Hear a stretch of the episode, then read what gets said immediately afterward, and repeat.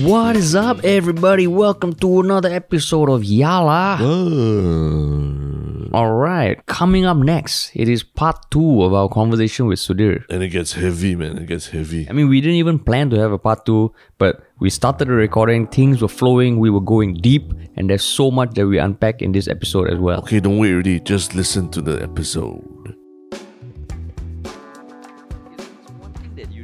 You did mention in, in your in your points about like okay um like how, how to the racism is never ending challenge you brought up the thing about racial harmony uh quite a few of the questions we got were around the thing of like okay you know there are things like CMIO, right? There's things like SAP schools. There's things like things that feel like okay, it's affirmative action, but could this be almost harming or making it more difficult to see everyone as Singaporeans? If right from the start, right, you have these different segmentations, lah. Is it time we do away with it? Is it more productive or con- destructive? Is are there alternative forms that we can put in place, lah? Yeah. Yeah. So so what what are what are your thoughts on that? lah? He just flipped the page. Yeah, he just uh, flipped the page. Hey, he already said it must come from the head. Yeah, yeah, no, he flipped the page in his mind. no, In no, really, in my mind, in my in mind, his yeah. waiting, waiting for you to ask. yeah, You're like okay, okay. No, no, but, but, No, so- I'm really interested here. So so, yeah. CMIO, I have a lot of thoughts, lah. Okay. Okay. Mm. Mm. And um, I, I don't want to get too technical. Mm. Uh, I, I I actually gave a talk on top-down versus bottom-up models of identity. So CMIO is a top-down model, Yeah, yeah, right? The correct. state decides what are the categories, and they fit people into those categories.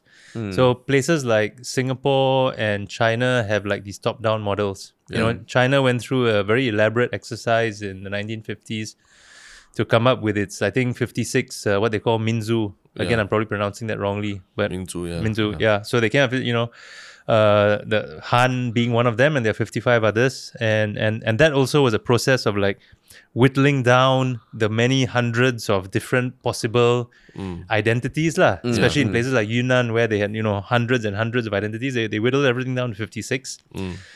So different countries have gone through this process of like having this top-down identity model, and there are many other countries who have a bottom-up model, right? Hmm. Including places like India, including places many places in, in, in Western Europe. That's why you know if you if you if you meet people you know from Western Europe and they come here, they I've traveled with friends through Malaysia and, and in Singapore. They'll be like, "Hey, why everybody asks you what race you are?" Hmm. Hmm. You know, it, it's it's such a weird question for people, especially in Western Europe, especially given their experience after the war, right? And how race was such a big part of, of World War II and, and Yeah, coming out of that. You know, for a lot of them, that, that there's what what they call more of a univer- universalizing model, right? Mm. So in France, especially, the, you know, universalizing model, you're, you're just a French citizen. We're not going to ask for your race, religion, mm. all this other stuff, right? Mm. Um, and So that's what you mean by bottom up. yeah, so that you know, it's it's you you the, the state does not The state is blind to the it. lah, state right? does not ascribe an identity to you, lah. And if ah. people want to cluster up and all, that's almost like the free market equivalent of society. Yeah, and and and and policies are not run by any of these indicators, lah. You know, in Singapore, policies are run by these indicators, Yeah, right? yeah. Your your mother tongue, your self help groups, your Mendakis, all, all this kind of thing. There are a lot of policies. The the HDB ethnic quotas, Yeah. policies are run by this. You know, Yeah. whereas in, in these other countries, policies are not not run by these uh, indicators. Yeah. uh, right, race and religion and things like that. But something very interesting is happening, and you know, I, I, I go into it a lot more detail in this in this talk I gave uh, at a conference two years ago, and, and we can add the link onto your podcast show. if People want more, but uh, over the past few years, you're seeing countries with this bottom up model actually realizing that hey, maybe we do need to ask start asking about these attributes like race. So actually, there, there's a big discussion happening now in in in, in France because you know uh, the, the the the problem is that is that researchers have found that you're actually finding pockets of discrimination, right? So like mm. people from North Africa, people from Sub-Saharan Africa who are obviously French citizens now, having trouble with with the rental market, you know, ha- mm. having trouble mm. with employment, perhaps being discriminated against, and there's no real way to track it. Uh, because you know the state doesn't actually assess and measure and count ethnicity and religion. So so the question is why do some countries like Singapore and China have this top-down model where we actually put people into buckets? Mm. It's partly administration, right? It's it's it's to be able to address the interests of different groups. Mm. And and the problem with the opposite model again is that if you claim that there's no such thing as race, right? Then how do you even deal with the issue of racism? You know, because if mm. race doesn't exist, does that necessarily imply that racism doesn't exist? Yeah. Mm. and and so you the the you know I, I think what I want to say on CMIO is that essentially there's a lot of tension around the world about whether we need to actually include race in our mm. census, whether we need to account for race, mm. uh, whether we should let people self-identify or whether we should actually ascribe a race to people. Mm. Uh, in my view, CMIO in Singapore might have been useful in our early days 20, 30 years, maybe 60s to the 90s. I, I think it's it's yeah, and, and I and I mean that purely from an administrative point of view, lah. Okay, you know, we, we need to organize society. We need to have these different buckets. Uh, make sure nobody gets left behind. You know, so so so let's have this model. But I think it's it's long outlasted its usefulness.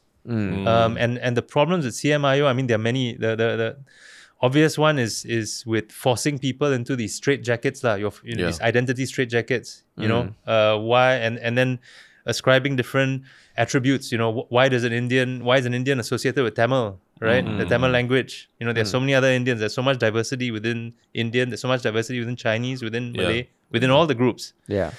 Um, but then there are also other problems aside from the identity problem, which have to do with uh, HDB quotas and things like that. Which uh, I'll stop now because I've been droning on. But I'm happy to talk about other problems as well with with CMIO. I I, I actually think it should be dismantled as soon as we can. But any replaced by something else that has more buckets or no buckets at all? I feel no buckets. I feel that you know the the the, the main the main the main rebuttals I get to oh you know if we get rid of CMIO, what are we gonna do for our self help groups, mm, right? Mm.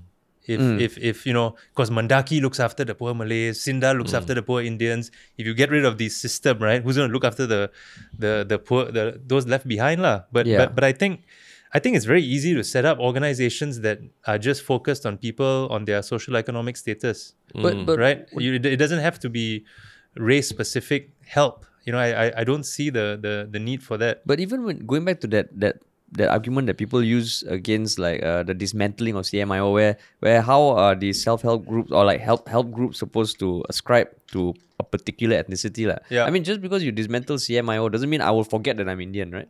So so or are they saying that if you dismantle CMIO, identity or ethnicity is taken out of the picture, so something like a Sinda has no more value?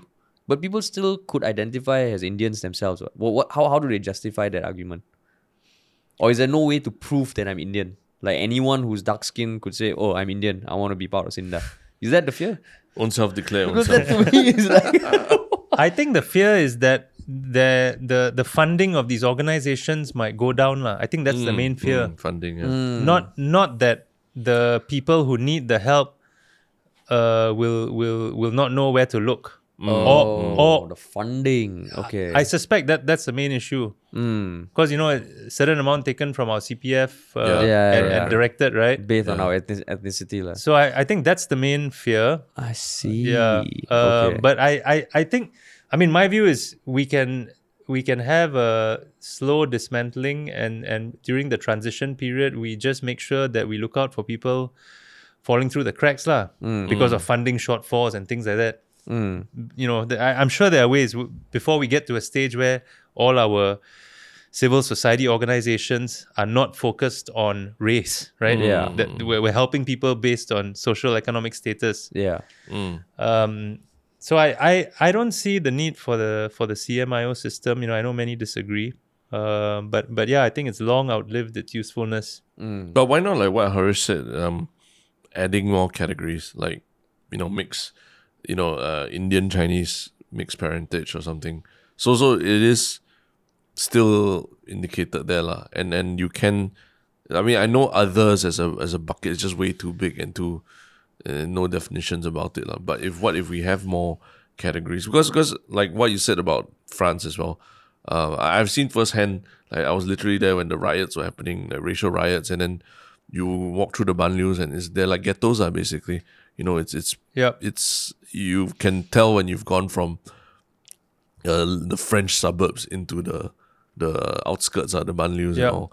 And, and and then I mean the you know the ban on on religious uh, insignia in schools that that causes even more anger and causing beheadings in France like specifically because they say that there's no um, there should not be any display of any religion in the classroom is a secular space so they ban you know the the hijab. They mm. ban the cross wearing a cross to school.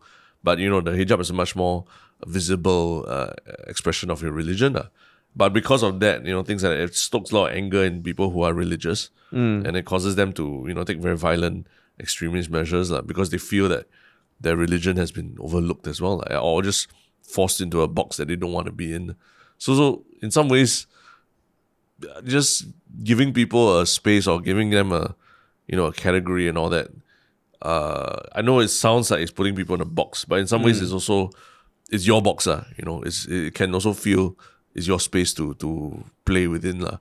wouldn't wouldn't that also be an alternative to dismantling it entirely So so so that that's a that's I, I think a valid response which some people have that CMIO actually protects the identities of minorities mm. Mm. better mm. than it would you know than a system that has no buckets at all. yeah.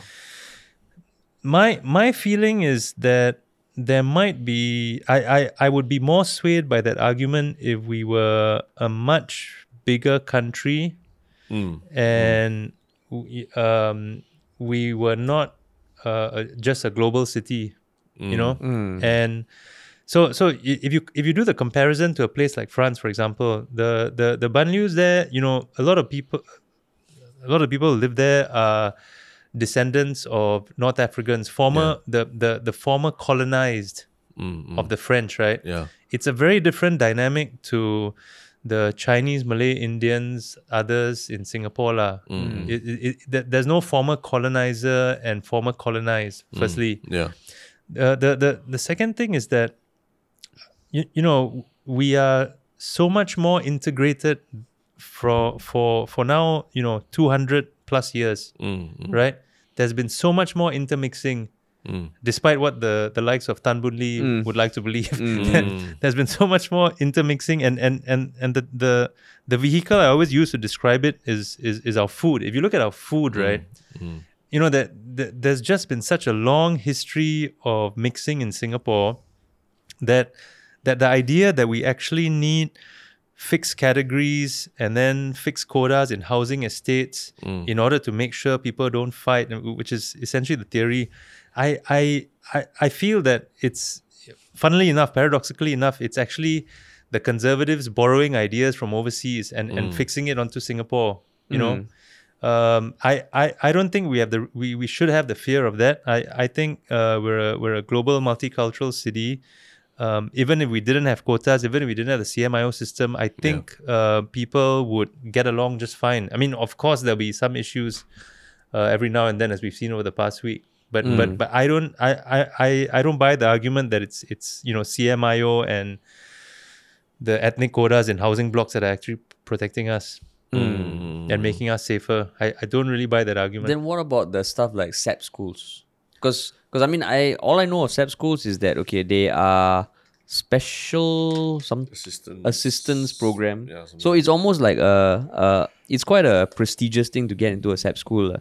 But from what I read, most of the SAP schools tend to cater to the Chinese language. Like you need to know Chinese to get into a SAP school. Yeah. And I know there have been certain debates and articles. I think Rice Media had something saying that as long as SAP schools exist, there will be some sort of discrimination. lah. So those sort Yeah. of things that are isn't that a racist policy? Or when it comes to policy or within the setting of singapore those sort of things have are not are not racist? Or do they do do more to propagate? Because cmio touches like everyone lah, right? But hmm. sap schools is almost like okay is this offshoot? Does it make it less of a problem? Does it contribute to the problem I think I mean I I I haven't read nearly as much as I should on this issue, but I have read the Rice piece. Yeah. And and I think I, I mean SAP schools that there, there is an element of Chinese elitism, lah, which, Yeah. which the SAP schools contribute to. Yeah. Um, whether you know the, the connection between that and CMIO may be a bit tenuous, but Mm. but you know, uh, yeah, yes, I mean, you know, I mean, the short answer is we we need to get rid Of these of, of, of of any educational policies that that give preference to one language group over another. Mm.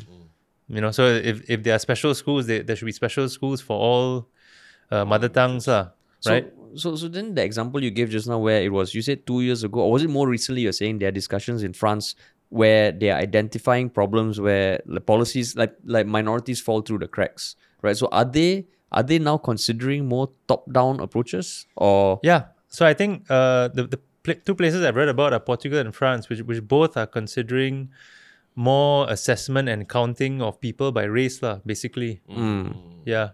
so that means it's almost they are kind of uh, like moving towards the CMIO. Yes, CMIO yes, yes, yes. CMIO They're, they're, they're thinking of more, yeah, or not maybe not necessarily force fitting people into buckets, but Mm. certainly assessing and measuring and, and addressing issues based on people's origins and, and race. Mm, okay.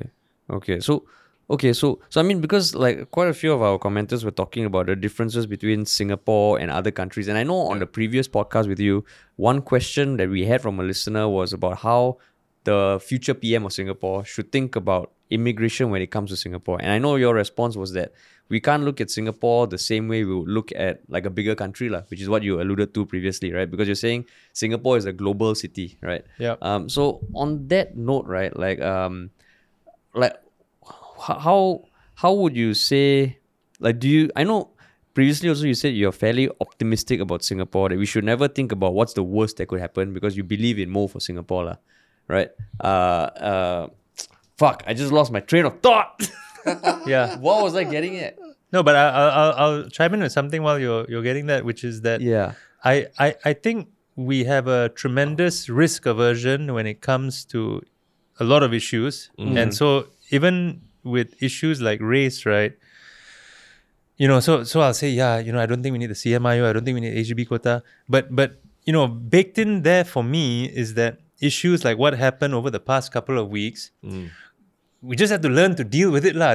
This is life, lah. You know, mm, Yeah. Th- these are tensions, these are frictions that you have in a multicultural society. Mm. It's far more important to build our resilience, to build our our methods of dialogue and discourse, mm. Yeah. rather than than to try to think, oh, we can reach a point where we'll get these to zero. We'll never have these incidents Yeah. which I think is the is the actually the frame of mind of a lot of people. You know, it's, it's very we, we need to fix things such that we have zero racial Yeah. incidents. Yeah. But but I, I think that's the wrong way to think about things. Mm. Well, that echoes what Kelvin Cheng posted. Uh.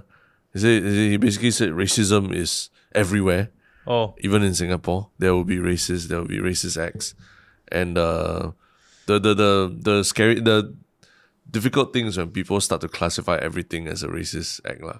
That's, what he's, that's what he was saying. He didn't say specifically whether whether it's the PA incident or the Sarah Bagharib incident. Mm. But, I mean, he- he alluded to that, lah. allu- I mean, it is obviously off the back of that. Yeah, off the but, back of that. I mean, lah. you know, like what what you said, and, and I realized where I was going with my Yep. previous thought is that um, right now, Singapore, you know, we have all these embedded. As much as we have embedded policies to protect minorities, we also have things like Racial Harmony Day. We have this thing of a pledge, you know, like regardless of race, language, or religion.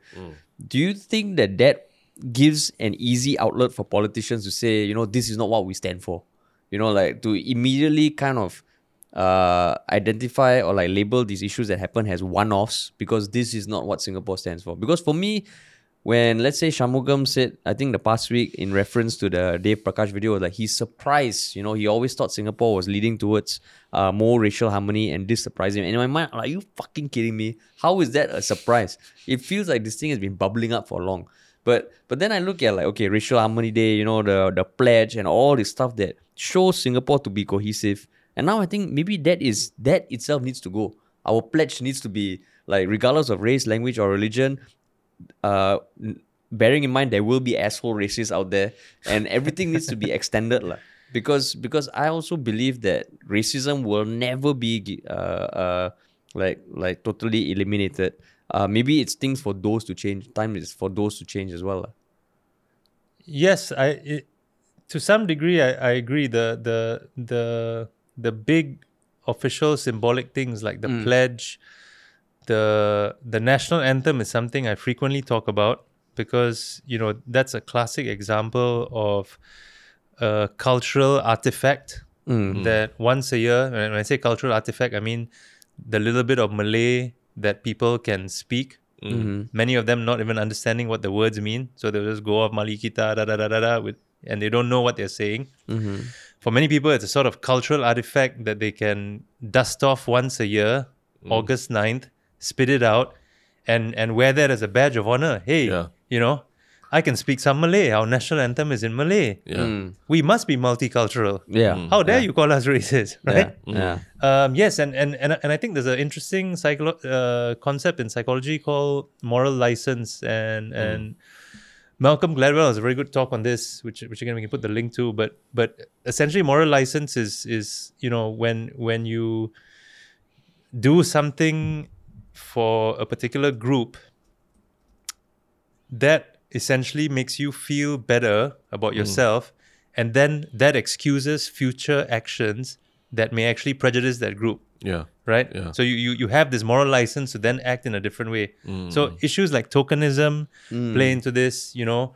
Um, and and and i think uh, Gladwell he mentioned this this example in the 1800s when when the British royal family uh, commissioned a painting by a female artist because all the art was dominated by by men, and they commissioned one one piece by a female artist to be hung in in in, in the in their palace or whatever, and after that. That was the end of it, right? They, they, they went back to, to having men only, but but that one piece allowed them to say, "Hey, no, you know, we're we're, Yeah. we're, we're gender neutral, right? You know, Yeah, we're, yeah, uh, and and I think in Singapore there's a lot of that idea of of moral license where you know because we've done A B C D E for the Malay language and for Indians and for mi- minorities okay you know that that that, that allows us to forget about all the other stuff that might be going on mm.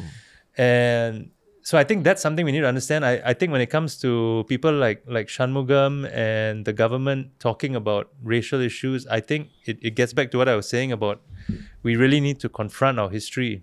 Mm. Because I also was surprised by Shanmugam's comments because, you know, the first thing I'm like, you know, haven't you read what Lee Kuan Yew himself has said all these years? Don't, don't, you see the link between uh, some of these these policies that are in place? You know, uh, giving preferences to Chinese for immigration, right? Sing- Singapore has a has a unwritten but spoken policy to um, maintain a Chinese supermajority. You know, it's it's I, I've called it before the the most racist policy in the developed world. Right. Essentially, at the border, we give preferences to Chinese. It's still You know- going on now. Yeah, yeah, it's still going on Uh huh. and and and it was confirmed in in Parliament in 2012. I think it's one of these unwritten policies. Lee Kuan Yew first talked about it in the 80s, um, when when he said that Singapore's so so in the 60s. Let me just backtrack. In the 60s, Lee Kuan Yew um, professed that Chinese are genetically superior. Or East Asians are genetically superior to others. He, hmm. he he did this in a little anecdote about a about a about a mom going to the hospital and surviving or not surviving. Hmm. Oh, like That- there was in, when, when was this in the sixties? I think it was 67. Okay, Yeah. okay. So, so that he, he told this anecdote about the East Asian goes to the hospital. Yeah, And I know The you South wrote Asian- about it in an article, right? Yeah. So I'll put that link in the show notes Yeah. as well. because I mean So- he was a. I mean the eugenics and, and everything back then was a was a big thing, lah. Right? It wasn't isolated to Lee Kuan Yew itself, lah. The belief in um, that you know you can you Yep, put two yep. pe- people of superior sure. genes together, Sure. and and and then you will continue producing superior genes genes. Yeah. lah. Yeah. So I mean, um, I just wanted to to to ask whether that was a was that a product was he a product of his time or was it just uh, you know him as a person based on what he was reading and what he was exposed to at Cambridge or what? I think many people, you know, when, when when it comes to issues around his views on race, mm, I think mm. many people have said he's a product of his time. lah. I, mm, I, I've heard that used a lot. Okay. So you know whether you want to use that as a as an excuse or a defense, I don't know. But but the reality was he had very racist views. Mm. You know whether others around him had, had those views or not, I, it's hard to say. So, so Um, maybe you can just go into a bit of that because I know that was like the sixth point in your uh, uh your what you talked about previously, and I know you've written about it. But when I read that article of yours, also I was like, oh shit, he really said that. Maybe what were some of the things specifically that he said that you think we should go back and confront or dissect as part of this broader discussion on race in Singapore? Okay, so uh, yeah, I I think it's important. The late '60s, he articulated his views on hmm. the genetic superiority of East Asians. Hmm. Hmm. Okay, the, the, this was done through an anecdote. Yeah, and we can share that anecdote later. Yeah. So you know where he put, I think East Asians on top, and then Southeast Asians and South Asians below them. Then in the 80s, he made a very interesting couple of statements in Parliament where he said that this is where he referred to the cultural superiority of of uh, Chinese with regards to economic development. Mm. Okay, mm. so he said the reason Singapore is successful, and, and I'm, I'm paraphrasing, we can, we can put the, Yeah. the exact quote in, mm. in something along the lines of the reason Singapore is successful is bec- because we had a majority, and it's because that majority is Chinese. Yeah. That's why we were successful. So this is actually in Parliament in the 80s. And he used that, you know, I, I, I, I, I think everybody assumes that, that, that this was the justification for giving preferences to ethnic Chinese migrants mm. Mm, mm. to, to come in from the 90s, especially uh, places like Hong Kong. Uh, because people were leaving Hong Kong before 97. So, so that was one of the reasons, you know, let, let, us ramp up our, our immigration um, and give preferences to Chinese. And, and that's also when they, they, they were realizing that, you know, uh, the birth rates of Indians and Malays are higher. So if we don't actively engineer the population, the Indian and Malay shares will grow higher and higher over time. Right? And because Singapore is successful, because it's Chinese, we we need to maintain Chinese. Um, and and this has been an unwritten policy, but it was confirmed in, in 2012 in Parliament. Uh, and, and I can attach the, the, the quote as well um, by one of the ministers in Parliament. Uh, confirmed that yes, Singapore does give preferences to ethnic Chinese in terms of immigration. So this is, in my view, like th- this whole strand of Lee Kuan Yew's thought, right? If you go back to the 60s where he talked about the genetic superiority and then the cultural superiority and, and actually enacting it into a firm policy. And this is probably the most racist policy that, that Singapore has. And, and like I said, it's the most racist policy in the developed world um, because it's set, essentially it sends a signal to society that, you know, we are successful because we're, we're Chinese, lah, we're Chinese majority, right? The, the other races should always be minorities because, you know, f- uh, forget what's going to happen if they Yeah. ever if they ever grow bigger. Um, Singapore will be destroyed, and you know, I, I different people have have different responses. Some people say no, it's about political stability, having having one you know one big race and other smaller races is, is actually lends itself to political stability as hmm. opposed to having you know two ethnic groups both with hmm. 40 plus percent you know that that makes for a much more volatile uh, combative situation. You know hmm. apologists for this policy will will come up with all kinds of excuses, right? But ultimately, you know, I think it's it's by definition a racist policy. I don't think any of the arguments or rebuttals really hold much water. Um, and you know, I, I think this is it, it cuts to the core of one issue with racism for minorities in Singapore is that we call ourselves a multicultural glo- global city. We, we we profess these aspirations towards harmony, regardless of race, religion, but in practice, it's not the case, right? So there's a, there's a huge disconnect. I, I often have this argument with people. They're like, "Oh, you know, you you think uh, America or Canada or Australia is better? Is it the mm. racism?" Then I said, "No, I, I I don't think racism is less there, but I do think they're more honest about it." Mm. Mm-hmm. I do think they're more honest about it. You know, they, they, mm. they probably have a much bigger challenge than we do, but you know, they're, they're talking about it. You know, we, we are living under this fake bubble of like, oh, you know, let's forget about what Lee Kuan Yew said back in the past. Let, let's forget about all these racist policies. And and I think that, that's what I tell people in Singapore. It's not that racism at an absolute level is really bad compared to other places. Yeah. But the disjoint, right? The disjoint between what we say we are.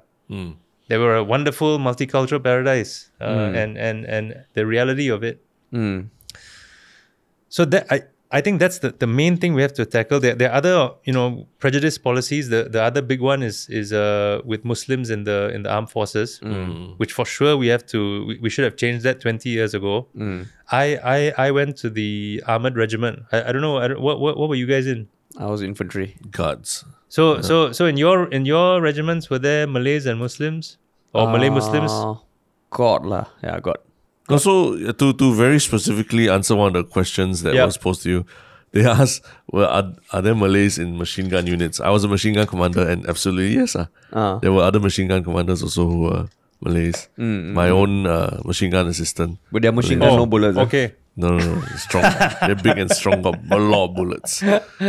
No, so so yeah, yeah. I think there, there's some outdated views that there's no guards or commandos who are, are Malay at all, lah. Yeah. There are some outdated views, but there are some that are on on the money lah. Yeah, yeah, yeah. So I was in mm-hmm. armor. Yeah. There's not a sing- there wasn't a single Muslim in armor. Oh, really? Yeah. Wow. When I was there. Okay. So I I, I, I got to be careful. Sometimes you know there- there's a lot of conflation of Malay and Muslim. It's actually mm. I, I think it's it's no Muslims No allowed, Muslim, okay. right? So there's no Muslims allowed. Yeah. Uh, armor seen as the front line. You know our, our enemies being uh, Malaysia and Indonesia supposedly, and so so there are no Muslims allowed in armor. I mean, even Um, statistically, if you look at leadership positions within army, it is not representative of our population at all. So I think there might be some views that are inaccurate, but I think there are the numbers to back up the general sentiment. lah. Mm, yeah, no, so that's why I'm just saying that uh, it's it's good like if we were more open about all these numbers and everything Yeah, as well. yeah. and I think there've been there've been publications, but they've been they're not really discussed about it lah. Like like that. I mean, there was a, the last one was about the the Muslim cookhouses on in naval ships. I think they were saying that it's a logistical issue. That's why cannot have cannot have Muslim in the on a, on a navy ship lah, which makes zero sense to me. Yeah.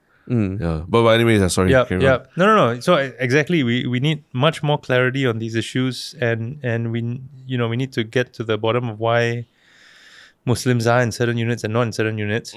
Um, but it's it's not very healthy for our unity. It's not healthy when it comes to issues like racial harmony.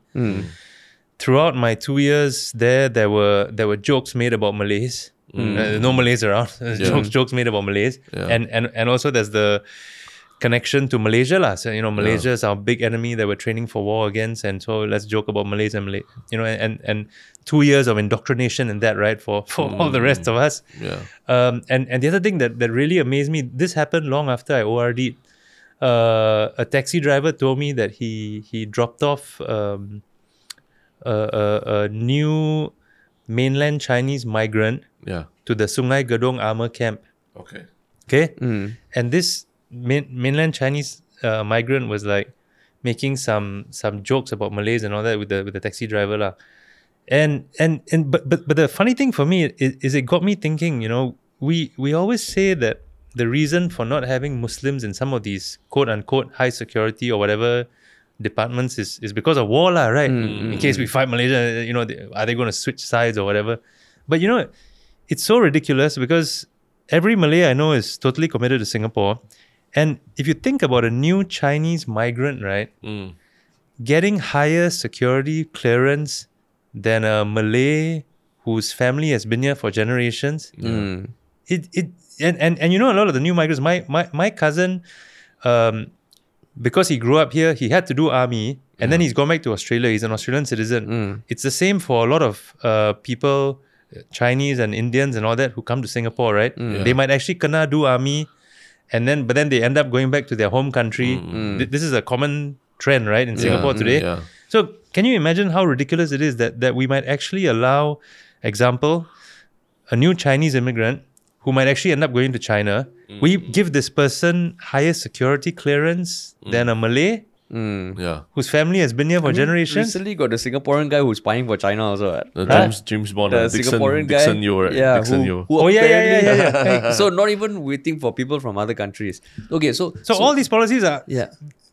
whatever the intent and whatever the the the value in the 60s and 70s, Yeah. I think they far outlived their value. lah. We, we, we just need to look at them again. That, But, but but then just based on what you just said, right, where you were in a unit where there were no um, Malay uh, or Muslims, and in that sort of climate, you and uh, maybe other Chinese people were making jokes about them, lah, right? So I wasn't. uh, okay, okay, Oh. But I must, but I must, Anti-establishment but, but, content creator. but, but, but you know, like a lot of ethnic stereotype jokes, I'm sure I laughed at all of them. yeah, yeah, I'm, sure I did. That. Yeah, I'm, sure I did. that. So, so yeah, so sorry for mislabeling or mischaracterizing you. But what I was getting at, right? So, so on one hand, what you're saying is that because there was no ethnic group represented, it made it easier for the other ethnic groups to kind of poke fun at them. But isn't that what CMIO prevents? So, if you're saying you want to take out CMIO, um, I'm generally maybe not as optimistic as you because I feel like without structures in place, people will self segregate and that might cause pro- more problems. Not to say that I believe in CMIO, I think it needs to evolve, but just those two situations you gave are kind of like how, how do you grapple with that? On one hand, you're saying we don't want buckets and we see everyone equal, but on one hand, where there was a clear issue of one race being excluded and the circumstances of that not being good, um, isn't that kind of contradictory?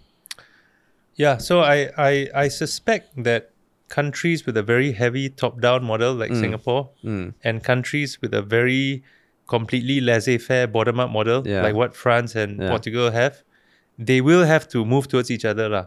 Okay. So I, I you know, I, I- don't know what the answer is. Yeah. Is it complete tomorrow eradication of CMIO and we don't count by race anymore? I, I don't think that's the answer. lah okay, okay, mm. okay. right? Because we still might need to make assessments of social economic status Yeah. by race. Mm. You know, and, and if you say don't count race at all anymore, Mm.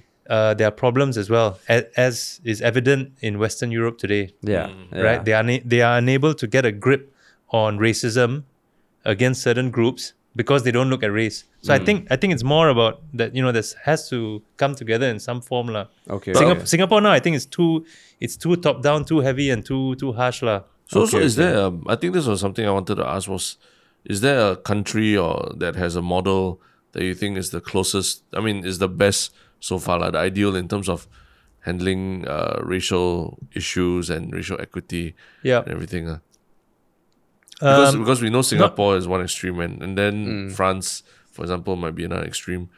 But Yeah, is I- there somewhere you should aspire to? Uh? no, I i- in terms of uh, their ethnic models of identity, right? Whether it's it's top down identity formation or bottom up, I, I I don't I don't know of one that's that's an ideal. Mm. You know, I don't know of one that's an ideal. Uh, and and and I think to some degree, it's it's quite country specific. You you need just need to come up with something that works for your country.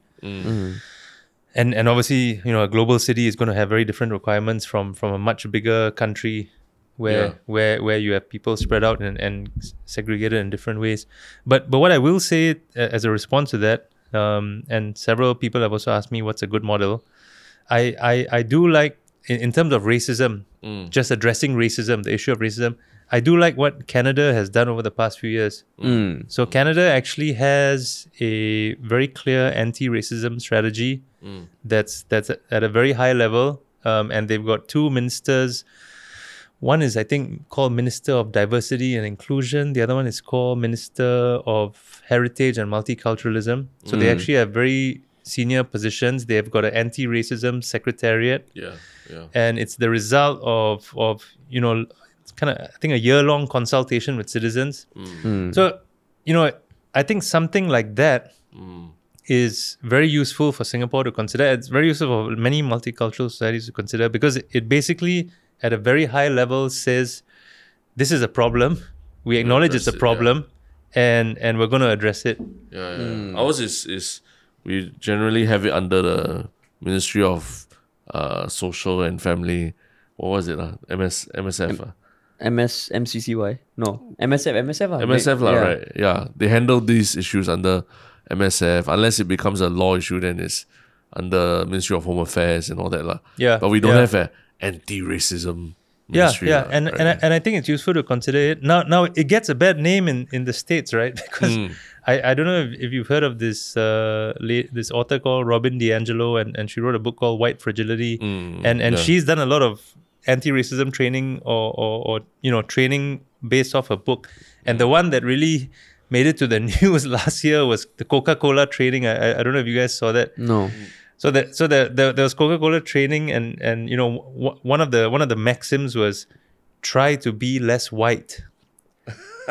and and and what does being less white mean? You know, being less white means being less arrogant, uh. being less this, being less that. So it was essentially That's racism. it, yeah, yeah, it was this kind of anti anti racism. So it's, it's like an, an indictment of whiteness, and and so th- that was an example actually right there. This this anti racism training that happened in Coca Cola. Yeah. People all over the world were making fun of it. Th- They were like, "This is wokedom and and leftism gone crazy, right?" In Yeah, America. yeah. yeah. So I think the the the very phrase anti-racism sometimes gets a bad name be- because of incidents like this. Yeah. But but but but I think it's it's still important that we think about a program along those lines because you know that, that that's how we need to think about combating racism lah. So, so to that, I mean, am I right to say that that in some way is a shitty example of critical race theory? Because my understanding of critical race theory is embedding in these sort of trainings some element of the racial inequality, lah. Or am I totally off? Um, I mean, it's it's become many things. I I think the critical race theory was came about in the seventies and Yeah, eighties correct. through legal scholars who were looking at at the way race Mm. affects institutions lah, and affects people through institutions. Mm. Now, uh, DiAngelo's anti-racism training, uh, I I think to some effect, to, to sorry, to some extent, she is trying to address institutional racism through these things. Yeah. Mm. But I don't think it's it's a easy it's a easy parallel to you know a- addressing things that come out of CRT lah. Okay. So what, what what she's doing. But then, then, what are your thoughts on the use of terms like white fragility, white privilege?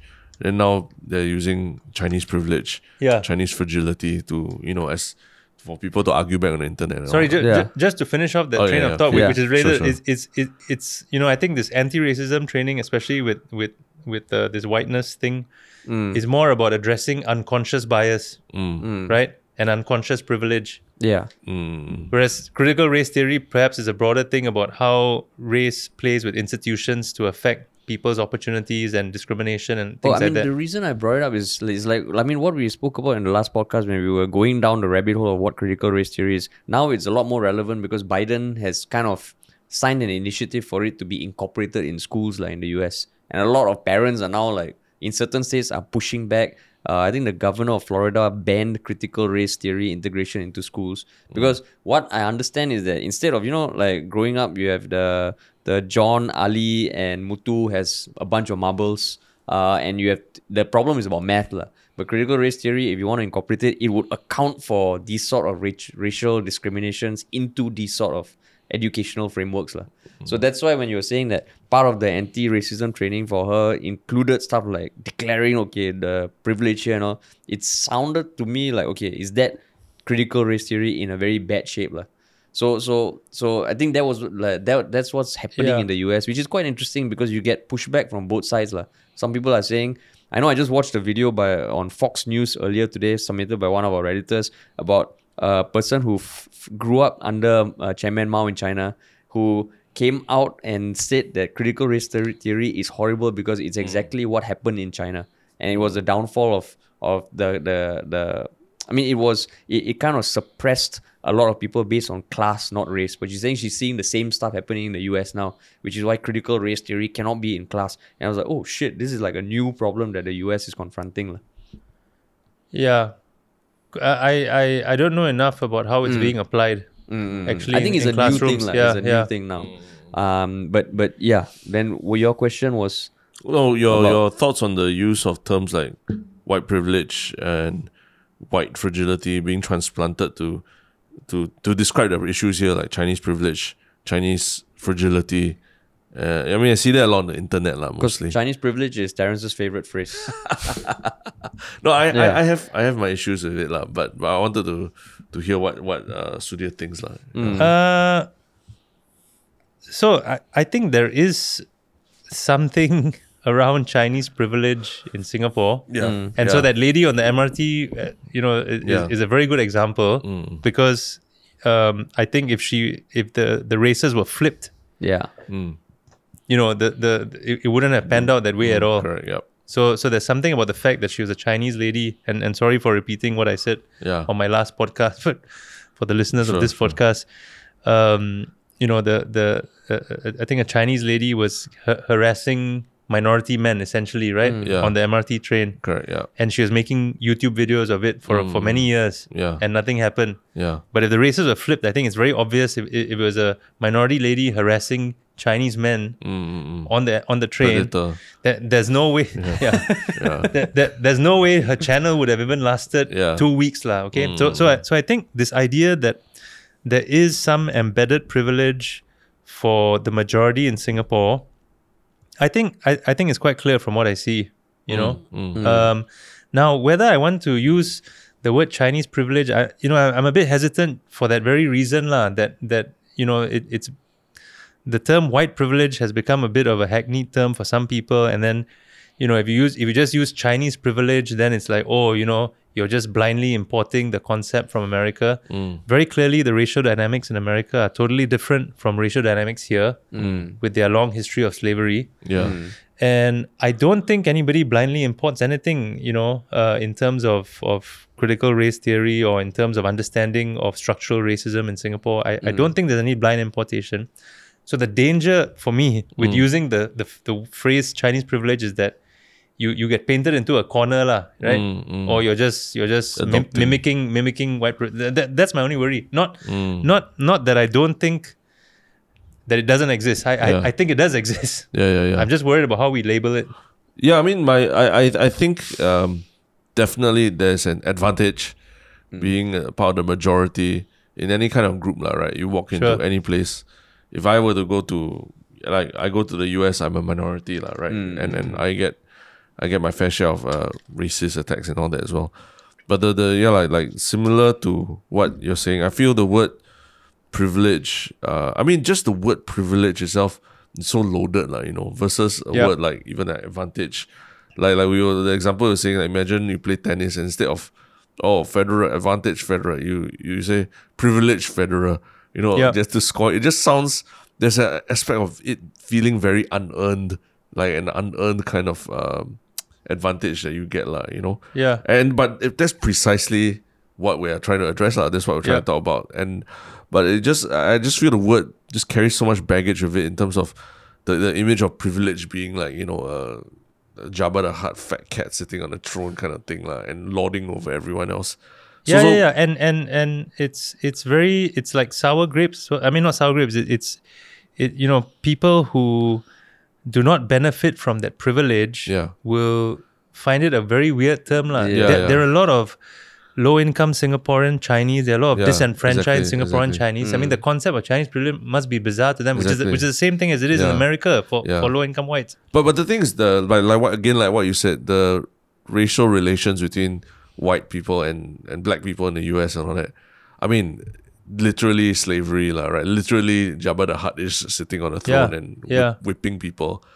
Uh, you know, versus what it, I mean, what it is in Singapore between uh, the majority here, Chinese people, and the minorities. Uh, it is a very different racial dynamic also. So my my my my thought is always about the labeling it as you know privilege, Chinese I privilege agree. like that. So I, I don't have a better term for it. So I would I totally agree that being the majority, you are blind to certain advantages that you have, and you must you must do your best to acknowledge them. And like I said, like you COVID nineteen is show you must take care of the the slowest, even the the slowest member of the the slowest person in the race. You have to take care of them and make sure everyone gets past the finish line together. But it's just the use of the word. It just it's been weaponized so much that um yeah, it becomes almost like a like you say hackneyed and and Yeah, people just yeah. yeah. you can just conveniently say ah yeah you copy from the west one ah. So, so I think the end outcome of our discussion is that the government needs to form a racial task force, you know, administer like racial tests. Yeah. Um, because Yeah. I mean, just now at one point you were saying, you know, like Eh, wait, sorry. Can I just hold one one second? Yeah. Just to I just had one comment on his Sure, Ah. sure, yeah. So very quickly, I somebody uh, I, I've, I've got a I've got a white South African friend who's married to an Indian South African. Mm. He he told me that it's not just Chinese privilege here, but it's hmm. also white privilege here. Right? Yeah. He, he told me, and, and it's very clear. So his wife's Yeah. Indian. He, he said it's very clear when they walk into restaurants Yeah. or they walk into shops. Yeah. If he walks in first, the level of attention and care that they get, Yeah. as opposed to when his wife walks in. So you know there, there are Yeah. different forms of privilege in Singapore. correct. It's not just certainly not just Chinese privilege. But I mean, you examine the history. I mean, they were our colonial masters at one point. I mean, we were. I mean, Chinese people were coolies and everything also lah. So so so if I mean, just looking at that, if the word white privilege is used to describe the kind of relationship uh, between the you know a white person and and races here, I, I would kind of like okay, I see some similarities in that. Although it was a very long time ago lah. But the yeah, just the Chinese privilege thing itself, I still grappling with it, and and you know, it's Yeah. a it's still something I, I still like.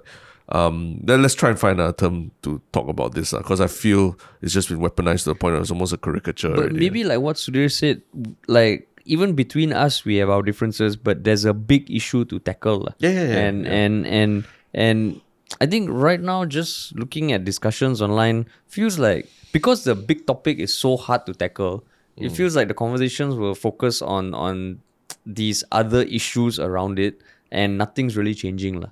Um, because that's what that's what I feel unfortunately after all these repeated incidences, like part of me is like, oh my god, what what the hell is going on? Maybe maybe it really is like like COVID. You know, like you the the stance right now is COVID will be with us forever.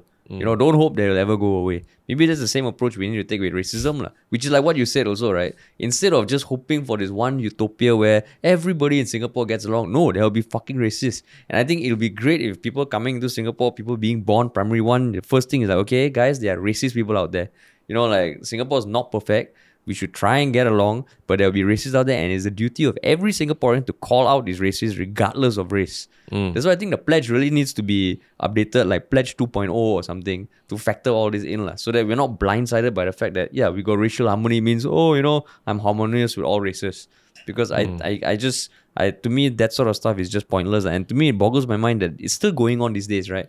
31st July is Racial Harmony Day or something, right? And what, what the hell is that going to look like this year, yeah? Hey, but can I, uh, can I just point out one thing? That's actually when I didn't, when I saw what Shanmugam replied about that that whole racial incident, right? That whole uh, interracial dating thing, I didn't think immediately that it was a, it was like, huh, you so stupid, man, kind of reply. I, in fact, I was thinking, wow, I mean, like, I mean, here's the Minister of Law Yeah. who you know uh I mean when he comes out and talks shit happens lah, you know shit happens lah to, to hmm. a lot of people involved um so I didn't think that what he said particularly made light of it lah. So I just wanted to find out is this is this my majority advantage talking or what you, you know, you know my thoughts on that because I we did talk about it on the podcast. Yeah, right? yeah, but- my, yeah, okay, yeah, go my, ahead, go my ahead. thought was that it was it did make light. It was a bit oblivious to what the on the ground sentiment is, and it boggled my mind that he could just be so surprised, lah. And this was a debate that we had on our own podcast. Uh, and it ended at that, both of us having those sentiments. But what was your sentiments about yeah about that thing? I know you alluded to it just now a bit earlier, but he maybe said he agrees agrees with yeah Yeah, and and I I mean I think they just have to address the history of the party and Lee Kuan Yew lah. They, they they can't keep sidestepping it. I'm sorry, Mm. okay, it's okay. it's you know Also, you're saying because because he, I mean, he obviously is part of the the ruling party, and that it, and it was the founder of the ruling party had such strong views about actually certain things. Shanmugam was there by his side. what? Shanmugam was there, yeah. Yeah. So the the fact that he is no surprised, and and and and I mean it's like ta- what Tan Boon Lee said to Dave Parkash, uh, right? You're talking about Shanmugam's response to that, yeah, right? correct, correct. Yeah. What Tan Boon Lee said to Dave Parkash, I mean, was eerily similar to some things that Lee Kuan Yew has said in the past, lah. mm, and it, there were memes going around about Lee Kuan Yew's quote after that. You know, Mm. if I if if if my daughter brought back a guy from another race, da, da, da, da, da, you know, how how would you feel? Mm. And and and I wrote a piece on this that contextualized Lee Kuan Yew's comments in in in a broader co- uh, context. But still, you know, I mean, uh, it's it's it, it's it's just ironic that Shanmugam goes up there and you know acts surprised about that. Maybe he is. And My first response is, you know, haven't you read Lee Kuan Yew's words? Don't don't don't don't don't you draw a line between Lee Kuan Yew's words and and somebody like Tan Boon Lee, which was made even stronger, even hmm. stronger when Tan Boon Lee's former uh, Malay Muslim student came up with that post. You know, hmm. even stronger now. You're like, oh. I really see the ghost of Lee Kuan Yew in Tan Boon Lee, man. Hmm. Okay, Um, okay. So, I I mean, for me, we're like we're like scratching at the edges. The PAP is scratching at the edges, unless it addresses the elephant in the room, lah. And do you, You know, think it's it's uh, Do you think it will be? Because I'm I'm with you on that also. That I think it needs to be addressed. Do you think it will be something the government will address? Do you think a media outlet would be addressed would address it, or you think it's up to the the the the citizen voices? You and to me, bro. it? That's what I was getting at, bro. no, you know what? You know, I- I- so so you know, th- that that there's a very clear political reason why they are so afraid, in my view, mm, to address Lee Kuan Yew's legacy. mm, You know, so so let's look. Let's there are many things, but let let's just look at two big things. One is how Lee Kuan Yew dealt with his political opponents, mm, right? Mm. So the arrests of the communists, so-called communists in the '60s, Mm. arrests of the so-called Marxists in the '80s, all right? Plus how he dealt with racism, race, racism, etc. There must be a lot of fear in addressing his legacy Mm. because it cuts to the very heart of the party. Mm, It cuts to the very heart of the foundation of Singapore, right? mm. But I think our society is m- much more mature than people give us credit for, right? Mm, Current leaders give us credit for. I think we can handle this kind of introspection, this kind of discourse. ah, Um, but I, but but my my suspicion is they're never going to do it themselves because they are just afraid, lah. You know, of where that introspection leads. yeah. But do you think the opposition will? The opposition has already. So if you look at, I mean, and, and, and they do so regularly. Mm, So certainly on issues around uh, pol- political opponents, they have many times. yeah. Um, around issues of racism, if you look at Pritam Singh's Recent post, right? recent post, Yeah. he mentioned Lee Kuan Yew's message as well, Mm, and and he he very uh, beautifully brought out the contradictions in Lee Kuan Yew's policies, mm, right? Because like I said, you know, he, he had racist views, he had racist policies, but he did strive to build a race neutral meritocracy. Yeah. Uh, your your parents uh, grew up and lived here and and and succeeded here. So did my parents. You know, many minorities pa- uh, people succeeded in, in in the country Lee Kuan Yew built. Mm. Uh, it, you know, are, are are my parents complicit in the quote unquote racist system that Lee Kuan Yew built? Maybe, right? Why why didn't my parents' generation complain more about the racism? I don't know. Me- You know, they, they had their own battles to fight. But maybe now it's time for us to look at some of these issues. mm, But you know, I I, I- I think we- we're not given enough credit that we as a society are at the point, and I think we've been at the point for many years where we can handle a mature debate on these issues mm, Yeah. and have the debate move on, you know, or, or decide okay, we want to change some policies, Yeah. uh, and then move on. You know, not not not pretend like it never happened and sweep everything under the carpet, which is Yeah. the, and then sorry, and, and then ultimately just blame everything on individual cocks lah. That's our favorite lah. Yeah, you yeah. know, so for, so you know, this is the great irony about racism. For for all those years when there were when there you know everything was was kept under under tap, right? You know, there's nothing, no no big racist incidents. Uh, the party kept co-opting all the credit, right? It's because of us. It's because of our wonderful micromanagement of racial relations, CMIO system, HDB quota. It's because of us. Singapore is a multiracial paradise, right? Now, when incidents come up, oh, individual cocks, Indi- nothing to do with that.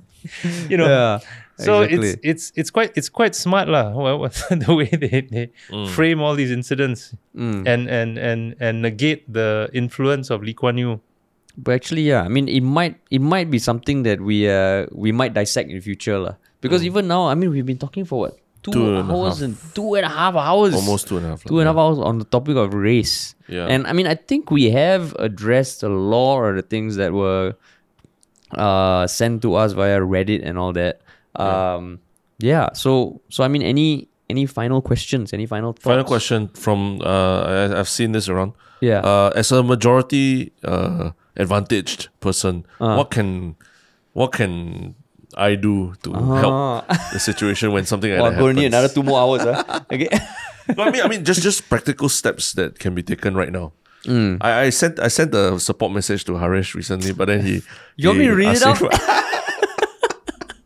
I was following Wake Up Singapore. I was following Wake Up Singapore. Fucking hell, he just sent me a message. I think Wake Up Singapore had a thing, you know, send a message to a minority friend and tell them that you are You're there, for them. them. lah. Yeah. So Terrence sent me me and our uh, producer friend Who's who- Eurasian, Yeah, yeah. who is in a Eurasian in a WhatsApp group. He's like, guys, I just want you to let you all know that I'm here for you. Hashtag call it out SG. and my other friend didn't respond. I told Terrence to fuck off. Yeah. So So then tell me what to do. Then tell me yeah. what to do. No, so I guess like you know that one thing when you that that initially when we were thinking about talking about Tan Boon Lee, mm. and and I know you said that okay, this guy is obviously a racist. Mm. He's not representative of all Chinese people. Yeah. So what's the point? Because there will always be racist people in Singapore. Mm. And then a few days later, you realize, oh shit, um, that was basically it's a smoke. Uh, of a big fire that had been burning for years. lah. Um, and I'm glad you had that realization because I remember I had to try and tell you why we had to talk about it. And I think even for me, like when we were talking about that, part of me was like, do do I want to talk about this? It's just the same old fucking shit. But I'm glad we did because I think that's one thing that people can do. lah. If you feel yourself getting apathetic and all that, apathetic, however the fuck you pronounce that, just just um and if you feel like you read some comment you're like ah that guy's a fucking idiot or you don't agree maybe just try and push back and and talk to people about it lah. Uh, talk to your friends talk to people who who might be able to share a bit more of a perspective rather than just push it aside. Because it's so easy to look for the easy solution like what Sudhir said or to push it aside lah. But also question because I think it's important everybody um, kind of look at it not just okay everything is is level five uh, and, and just be aware of that lah. So that's one thing for me. I don't know if you have any thoughts, Sudhir. I no, I, I think it's such an important question. Many of my friends actually sent me something similar on private chat and all that. Oh really? They're like, what can we do to help? How can we be an ally? So there's this concept of allyship Yeah, is very yeah. important. And again, I, I, I don't think there are easy answers lah. Um, but but you know there are some things. So for example, you and, and and and just to back up a bit, I, I have many Chinese friends for the past two years who are like now walking on eggshells, right? Mm, mm, mm, they're so afraid that they are going to say something that might offend somebody else in some Yeah. way, or you know, so they Ah, they ah. don't know what to do, lah, you know. Yeah. And I think some simple things that can be done, you know, so for example, firstly, have friends from different races. I know not everybody has that. and, Hey, Risho, how many, bro? Everybody has friends.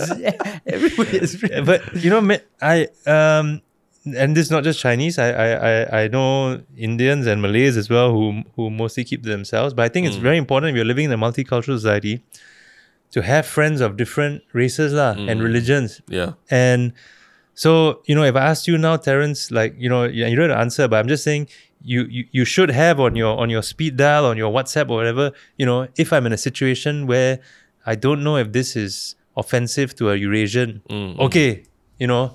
Yeah. There's there's there's a Mr. Rodriguez or a Mr. De Silva that I can Yeah, yeah, straight yeah. away ask lah. Yep. But but but most actually I, I I don't know, but I hazard to guess that most Singaporeans don't have that, right? So you need like a They- CMIO speed dial. Yeah, lah. yeah. You need a CMIO speed dial. Get your bloody CMIO Avengers that you call on for help anytime. Avengers assemble. Get on video call, lah. Everybody. hey, yeah, actually, yeah. yeah. So oh. I mean that, that that and and and you know it's something I I, I use frequently. I, I use it frequently. I, I I ask my Malay friends and my Indian friends and Yeah. my and uh, my Eurasian friends. Hey, is it okay to say this? Uh? Is, is that the right way? To, you know, it's it's because it, it's a complex world, lah. I mean. Yeah. Mm, So that that's sounds simple like an thing, you app know? idea. You sign up, you immediately get pair three. you yeah. Oh, group you up. yeah, yeah, yeah. yeah. Dude, yeah, it's we a start there, yeah. I'm sure you can get some big grant from GovTech Yeah, and, and exactly. maybe the People's Association. Yeah, Yeah, you- they and must it- be willing to sponsor this. Exactly. Quota got quota, not every group. Yeah. Yeah, that's why. Wow, that'll be Then it checks your fantastic. TraceTogether. If you go too much to Little India, they realize okay, you got uh, Indian. You probably like uh, then they need to pair you up and all that. Ah, okay. But Yeah, but yeah, that yeah, that's that's a, bit. Yeah, that's a huge step. Like, what's a, like a little step for someone who maybe is listening to this and they think, okay, maybe I should. Wow, to get a CMIO speed dial is a bit hard. Should I read something? Should I listen to something? Should I any small step like a baby step? and and not just to majority because mm. I've met people of Indian ethnicity, Malay ethnicity. Sometimes I feel also like, do I really want to care about this? Fuck this shit. There's so much other things to worry about. What's a baby step? Baby step is just to have your ears open and listen to what's going on and be ready to potentially point out racist or prejudice when you see it, like racism or prejudice when you see it hmm. among the hmm. people around you. Even thi- like older family, Older family, so aunties, uncles. yeah, so I mean, hmm. One of the common questions is you know this intergenerational question. It was okay for our parents. How come it's Yeah. not okay now? I, mm. You know, I think unfortunately we have to go through that long conversation that that that, that, mm, that we mm. did lah. That you know, racism is not fixed. It changes. Yeah. Changes from you know. I, I think you, you need to have that conversation. That, that there's no other that that yeah. There's no short way lah. Um, There's no easy fix lah. You know. So I I think the the yeah Send them a link to this podcast lah. Yeah. And Sudhir TV, And Sudhir TV, yeah. TV.com. um, but I, I, I think that's important to to have the conversations with people around you. You know, mm. for for people who are trying to be allies. Mm. Not everybody is, but people are trying to be allies. I, I think that's that's the best you can do. Mm. Start start with small conversations. Start with with small comments that you see on your social media feed. You know, if somebody is saying something that's actually quite racially provocative, you hmm. maybe tell them, hey, you know, is there a different way to Or block them. Block them entirely. block them entirely, cancel completely. That's a that's a whole other one hour conversation about whether no no it's it's it's important about about whether censorship and and and legislation and you know uh, is the way to deal with these things. I think that's a very important. You know, we, we can leave this for Yeah, another sure, episode, but but I think it's an important question. Yeah. You know, is, is that the best that way is to a whole deal? other episode. Huh? Yeah, it is. It is. Yeah. Is that the best way to deal with racism by by by charging people by by you know what, what's the name of the guy with the satirical Twitter account? Wa- Was it Sharon Liu. Sha- Sharon Liu. Sharon Liu, Yeah. yeah. Is, is that the best way to deal with with you know these issues? Uh, you know, I, I I think yeah, it's a whole other episode. But Mm. Yeah. So But how yeah. how has my majority friend? Are you are you are you going to work towards building up a CMIO speed dial? I already have already. What Yeah. you think I don't have? You got already, Ah, yeah? Am I the am I the Indian person? Yeah, yeah, yeah. I think Ah. you're the Indian person. Okay, you yeah. think, uh, you think. But then the thing is that you're you're quite like, oh, I I don't I don't do this. I don't do that. I don't do that. I, don't- Like I- what? you sort of dissociate yourself from from tradition and culture. Where got such that. thing? Anyhow. I'm so modern, you know. You give all that. example. You know, just now you asked me to back up my claim that PA was fucking stupid. Give you example. The example. Or that I that I that I step do, away I from. mean, yeah, you. I mean, you you you're not very religious, right? But why does religion uh is it so closely tied to then, I mean, ethnicity? generally a lot of uh, um, a lot of uh, mostly ethnic uh, Indians Uh-huh. are also uh, Hindu or, or they practice one of the religions, Mm, right? But you don't at all, right? I mean, I'm born Hindu. I still Yeah. do Hindu stuff. I don't know, but Yeah. you're not a reliable person to ask about certain. But I am a type of in, I mean, Indian, right? Yeah, lah, yeah. You so know what I'll your you- stereotypical? Okay, must do Bharatanatyam, must speak Hindi, Yeah, yeah, must yeah. must wed. So you are a one A lah. You are one A lah. But I have a B C D, B C D E F in case in, case that. So the fails, lah. first point is Yeah. uh, CMIO. Then after that, you can have within the I different types of I, different Correct, types of. O's and all. lah. Yeah, I, I've actually put a lot of effort to try to understand the different uh, segments within uh, the Indian population as well, in terms of Malayali versus uh, Sindhi and everything. Yeah. And, and sometimes I also hear even your own when you describe them, like Yeah. there's certain stereotypes also, lah, right? Yeah, yeah. And then I just listen very, very accordingly and I try to understand better. lah. Because honestly, for Chinese people, uh, it was easier last time, but now much harder to, to really differentiate, like, you know, Teochew or Hokkien or anything like that. Back then, you know, there was like clans and all that Yeah. nonsense that everyone would do, like the different activities you would do. Yeah. But now it's just uh, everyone's just Chinese and and then yeah, that's all. lah. But yeah, that, that- I mean that's an important thing for people, an easy thing for people to do. Yeah. Is to is to understand the granularity of China, India, and and the Malay world. lah. So Mm. That's why I watch Malaysia, Indian, Indonesia. Indian Matchmaker. I didn't want to bring it up. I didn't want to bring it up.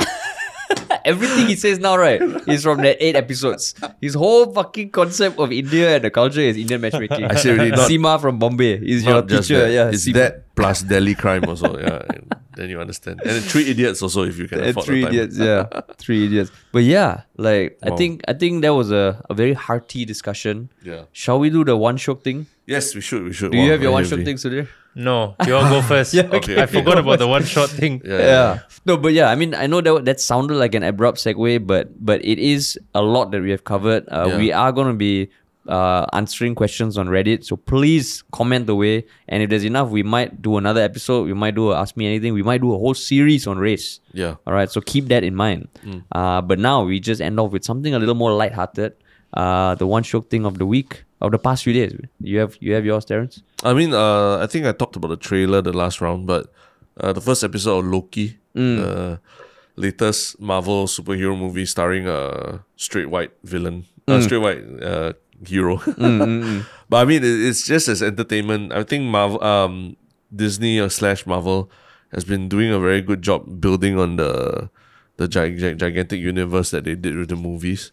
But I feel the television series actually are more interesting. They they go to they take more risks with the ah, television oh, series. So it matched the hype, ah? because the trailer was fucking awesome. yeah, ah. there's just there's this there's a vibe about the show that really brings you back to those kind of you know heist movies or the seventies movies you're watching. So it's interesting, lah. It's interesting, lah. And I mean, Tom Hiddleston is very charming actor. Everything. So. Uh, How about WandaVision? Did you watch that? yeah, WandaVision also was like they took a lot of risks with very that. Interesting, man. Yeah, I mean risk- storytelling is very interesting. yeah, yeah, and and they, I mean, three episodes where you didn't, you really didn't know what the fuck was happening. How often does that happen? Yeah, yeah, yeah. Like they dared to do it, and knowing that most people drop off after the first or second episode, they went three episodes with like you not knowing what the hell's going on. So, so I, I, I salute them for taking a risk, even though they're such a big, you know, multi-billion-dollar organization. Uh. So it's worth checking out. Yeah. Cool. Uh, my one shiok thing is also a TV show. It's a, a show called Sweet Home on Netflix. Um, it's a Korean show, and I remember it's a Korean series, and I remember watching the trailer a few months ago. It's about this one guy who moves into this like crumbling apartment building, uh, and and and there's a monster infestation. uh, And it's all set within that one apartment block. The trailer was awesome. And I thought I read reviews about how it's actually not that good, but I decided let me just watch one episode. And I watched it last night and it was fucking great, man. And it's, I mean, I, I always feel like when there's this monster series, how many more iterations can they do to still keep it engaging? I had that feeling when I watched Kingdom, and that turned out great. And this is another Korean show set in modern day times, but it's just so eerie, but in a good way. Like. And I watched one episode, and I think it's amazing. Like. It's really good. Mm. Yeah, yeah. What's the name again? Sweet Home. Sweet home. Yeah, okay. interesting. lah. Yeah. Surya. Like, Sudhir, Yeah, yeah. I, I got Bring- mine. I got mine. I got bring mine. Bring some positivity. I got mine. I got mine. Yeah. Uh, I really loved the opening ceremony of the Euro 2020. Oh, really? So There was a like a with a live crowd and everything, uh, a ceremony. yeah. Oh, wow. So so uh, those who don't follow football, um, the reason it's still called Euro 2020 is supposed to be held last year Yep, because yep, of COVID. It was postponed, so it's held this year, but they they still kept the name. Yeah. and I think they kept the name partly, you know, as a show of resilience. And and the opening ceremony for me also was this, you know, they, they had um amazing the, the especially the last part. So you know, sort of five six minutes of it where they had uh, Andrea Bocelli singing this beautiful opera song. I think it's called Nessun Dorma. Yeah. And then they had um, incredible uh, balloons and this and this ballerina spinning around, and actually fireworks. I, I love fireworks and I love flares. So so you know those those flares that you see football fans lighting Oh, yeah, yeah. as they stand with all the colors i- inside the stadium, right?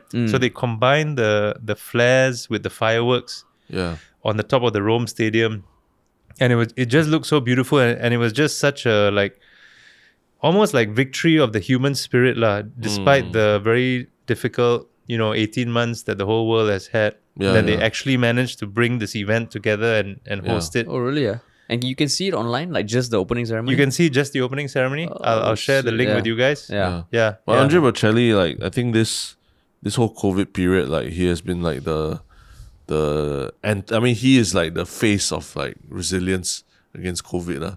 Because you, you oh, don't- oh, I didn't know. I, I only seen. Oh, Oh, he's done other. He's done other stuff. Uh. no, like the midst of the crisis in 2020, Yeah, yeah. they you know all the streets in Italy were cleared out, and then Yeah. he, I think he's they filmed a special of him singing a song in the empty streets in front of a giant cathedral.